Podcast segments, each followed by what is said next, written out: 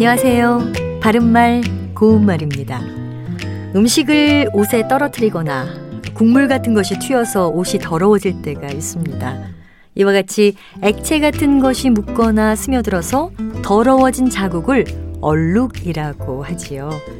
얼룩의 기본 의미는 봄 바탕에 다른 빛깔의 점이나 줄 따위가 뚜렷하게 섞인 자국입니다.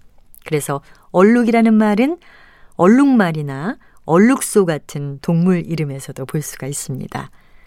얼룩얼룩한 점이나 무늬 또는 그런 점이나 무늬가 있는 짐승이나 물건을 가리키는 표현은 얼룩이라고 하는데요.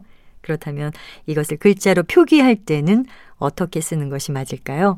아마 얼룩 뒤에 이를 붙여서 쓰는 것이 맞다고 생각할 수 있는데요. 이것은 그냥 발음 나는 대로 얼룩 이라고 쓰는 것이 맞습니다. 우리 집 강아지 중에 얼룩이가 제일 영리하다처럼 표현할 수 있습니다. 또 발음 나는 대로 쓰는 얼룩이는 피부병과 관련해서 살갗이 두드러지지 않고 색깔만 달라지는 병을 뜻하기도 합니다. 피부의 한 부분에 멜라닌 색소가 없어져서 흰색 반점이 생기는 병인 백반이라든지 자연적으로 살갗에 나타난 얼룩무늬나 반점 같은 색소 모반도 여기에 해당됩니다. 바른말 고운말 아나운서 변희영이었습니다.